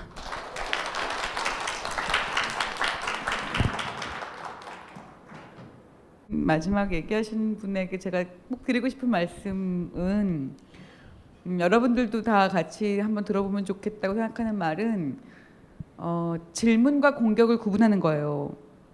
왜 너 그렇게 예민해?라는 말은 질문이 아니에요. 공격이에요. 근데 우리가 그걸 잘 모르거든요. 그 왜 너 왜 그렇게 예민해 라는 말은 정말 그게 궁금하면요. 다시 물어보면 돼요. 궁금해? 아, 되묻기는 굉장히 좋은 방법이네요. 네, 그러니까 공격으로 받아들여야지 사실은 우리가 그걸 대답하지 않으면서도 질문의 방향을 바꿀 수 있거든요. 너 왜 그렇게 예민해? 그럼 그게 궁금하면 궁금해라고 물어보세요. 그러면 궁금하지 않을 거예요. 그러면 공격이면은 이렇게 말해도 돼요. 입닥치란 말이냐? 그러니까 사실 너 왜 그렇게 예민하란 말은 공격이에요. 너 왜 꼭 페미니즘 해야 돼? 라는 말도 공격이에요. 질문, 질문이 아닌 걸 질문으로 생각하지 마세요. 이건 공격입니다. 그럼 그 공격에 내가 어떻게 방어할 것인지 이게 자기 방어예요. 자기 방어가 막 몸을 가지고 막 싸우는 것만이 아니라 공격을 제대로 캐치해 나가는 능력부터 키우는 게 자기 방어거든요. 근데 많은 경우에 비난하는 말을 질문처럼 합니다. 근데 이것이 실제로 비난이고 공격이라는 것을 아는 것부터 사실은 자기 태도가 달라지거든요. 그 얘기를 드리고 싶었어요. 고맙습니다. 질문 한 분 하신다고 하신 분 계시거든요. 어디 계신가요? 네, 안녕하세요. 네. 안녕하세요. 저는 어, 저 멀리 계셔서 지금 서가지고 질문하는데, 전 사실 페미니즘이 뭔지 잘 모르는 사람입니다. 그리고 여성 혐오라는 얘기들과 그 기사들을 볼 때 정말 그냥 여성을 상대로 폭력적으로 행동하고 그 혐오나 증오적인 감정들을 표출하는 게 혐오인 거- 것인가? 아니면 또 뭐 배려 여성을 굉장히 이렇게 나이스하게 배려하는 거? 그럼으로써 뭐 자신한테 조금 순응하게 만드는 뭐 이런 것조차도 혐오 뭐 이런 얘기들을 굉장히 많이 듣고 할 때도 굉장히 헷갈리더라고요. 도대체 페미니즘이 뭐지? 그런데 이제 제가 얼마 전에 봤던 기사 중에 이제 그 집에 수리 기사가 술 취한 상태 집에 들어와 있어가지고 강간을 할 뻔 했는데 이제 이 여성이 굉장히 기지를 발휘해서 어, 아, 이 방은 추우니까 다른 방 가서 하죠라는 말을 함으로써 그 사이에 남자가 화장실을 갔고 그래서 전 경찰한테 전화를 할 수 있었고 뭐 이런 식의 기사들이 이렇게 떴었어요. 근데 저는 그거를 보면서 제가 했던 행동이 뭐냐면 아 만약에 저런 상황이 생긴다면 아 나는 저런 기질을 발휘해야지. 그러니까 약간 대사를 외우는 것처럼 아, 아 저럴 때는 내가 기질을 발휘해야 되는구나라는 어떤 소극적인 어떤 저의 대처 방법 이런 것들만 되게 고민을 많이 하고 이러는데 사실 이 자리에 와서 막 이렇게 말도 하고 뭐 이런 얘기를 이렇게 막 들으면 아 되게 소극적으로 대처하는 내가 되게 문제인 건가? 그러니까 내가 여성임에도 불구하고 이런 것들을 되게 예민하지 못했고, 그러니까 저도 얘기를 하다 보면 사람들하고 얘기를 하다 보면 지하철에서 누군가 나를 만졌었고, 뭐 길거리에서 담배를 피는데 아저씨가 뭐 네가 다 피는 담배는 맛있니? 뭐 그 담배를 달라는 막 그런 제스처를 취하면서 뭐 이런 것들에 되게 노출되어 있- 있었지만 그걸 되게 예민하게 받아들이지 못했던 막 제 자신이 되게 문제인 건가 이런 생각이 되게 많이 들더라고요. 그래서 이런 부분을 이제 주변에 뭐남 친, 친구한테도 얘기하고 여자 친구들한테도 얘기하고 할 때 되게 약간 예민하지 못하고 혹은 무지하고 어, 감각이 조금 떨어지는 어떤 여성처럼 느껴지는 어떤 그런 감정들이 있어서 혹시 이런 거에 대한 질문을 받아보셨는지 혹은 뭐 네, 그런 거에 대해서 묻고 싶었습니다. 질문 감사합니다. 그 예민한 것과 무지한 것은 한 쌍이 아니에요. 그러니까 제가 드리고 싶은 말씀은 예민한 사람들이 상처를 잘 받는 사람들이 아니고요. 예민한 사람들은 상황을 잘 이해하는 사람들입니다. 내가 상처받았기 때문에 얘기하는 게 아니고요. 이상한 거예요. 남들이 보지 않는 것들이 이상하게 느껴지는 거죠. 그러니까 사실은 아까 얘기하셨듯이 지나가는 사람이 그렇게 얘기했는데 내가 그걸 아무렇지도 않게 넘기셨다고 해서 내가 무지한 게 아니고요. 상처받지 않은 나는 상처받 이런 거에 상처받지 않는 사람이라고 자기를 생각할 수도 있습니다. 그러니까 상처를 잘 받고 너무 사람들이 뭐라고 얘기해도 이런 식의 온실 속의 화초 같은 개념이 아니고요. 저는 예민함이라고 하는 거에 대한 가치는 좀 다시 재평가돼야 된다고 생각하는데 이건 너무 누가 한마디만 얘기해도 이렇게 파릇파릇하면서 다시는 사회하고 사람들하고 얘기할 수 없는 이런 게 아니라 불편함을 감당하고 불편함을 얘기할 수 있는 능력이 예민함이라고 생각해요. 그거는 약함하고는 굉장히 다른 문제입니다. 상처받고 취약한 것을 예민함이라고 생각하지 마시고 저는 오히려 얘기할 수 있음을 강인함과 예민함이 같이 연결될 수도 있다고 생각하고요. 또 어떤 식으로 무던한 거요. 그냥 어떤 것들이 있었지만 나는 상처받지 않음이라고 생각한다면 나는 예민하지 않은 사람이 아니라 그런 문제를 겪어도 resilience라고 하죠. 내 회복력이 굉장히 강한 사람이기도 합니다. 그렇게 누가 날 어떻게 취급하다고 해도 나는 그것 때문에 절대로 내가 작아지지 않아 이렇게 얘기하는 사람이기도 한 거죠. 그런 음, 그런 식의 생각들을 한번 바꿔보시면 어떨까 괜찮습니다. 그렇게 생각한다고 해서 내가 덜 예민하고 나는 여성이 아닌가 이렇게 생각하실 필요 없다는 겁니다. 다른 여자인 거죠. 그런 것들 따위는 괜찮은 여성이기도 하고. 죄송하지만 제가 아까 아까 너무 마음에 걸려가지고 네, 네. 그 로레, 로리타 컴플렉스 얘기가 약간 해, 헷갈려진 것 같은데요. 한 시간 정도 전에 저희는 열띠게 이야기를 네, 했었죠. 한 시간 전에 그 제가 그 얘기를 약간 여러분들 헷갈리게 만드신 것 같은데 제가 드리고 싶은 말씀 은 이거였어요. 로리타 컴플렉스가 컴플렉스가 되려면 그걸 금기하는 문화가 있어야 되거든요. 근데 컴플렉스라고 하는 건 그 금기를 통해서 만들어지는 거니까요. 그런데 한국에서는 이 가- 성인 남성이 어린 여자애를 좋아하는 것과 관련돼서는 문화적 금기가 없어요. 법적 처벌도 상당히 이루어지지 않습니다. 그러니까 로리타 컴플렉스가 존재할 수가 없어요. 한국에서는. 로리타 컴플렉스가 존재할 수 있는 문화가 아니라고요. 그러니까 오히려 저는 로리타 컴플렉스라는 방식으로 얘기할 때 한국적 상황을 제대로 설명할 수 없다고 생각해요. 한국은 한국은 정말 아동 성착취가 굉장히 심각한 나라이고 이것은 사- 로리타 컴플렉스로 얘기할 수 있는 수준의 얘기가 아닌 거예요. 그런 얘기들을 드리고 싶었던 것이기도 합니다. 굉장히 많은 오해가 있었을 것 같아서 굳이 붙여서 얘기하자면 네. 말씀하시고 한 시간 내내 머릿속이 복잡해졌습니다. 오늘 좋은 말씀 너무너무 감사드립니다. 함께 해주신 여러분들도 대단히 감사합니다. 오늘 이 시간은 여기까지 하도록 하겠습니다. 고맙습니다. 안녕하세요. 용산에서 가장 믿음 가는 조립 PC 전문 업체 컴스테이션의 이경식입니다. 당장이라도 사용하고 있는 컴퓨터를 들어다 던지고 싶을 때 그럴 때를 대비해 저희 컴스테이션이 용산 선인상가 21동 1층 130호에서 기다리고 있습니다. IT 강국에 걸맞게 믿을만한 조립 PC 컴스테이션이 신뢰를 바탕으로 그 기회를 제공해 드리겠습니다. 궁금하신 점은 문의 주십시오. 011-892-5568번입니다. 우주 최강의 만족스러운 서비스를 제공해 드리는 저희 컴스테이션이 늘 기다리고 있겠습니다. 딴지스에게 F1 같은 존재 컴스테이션은 조용한 형제들과 함께합니다.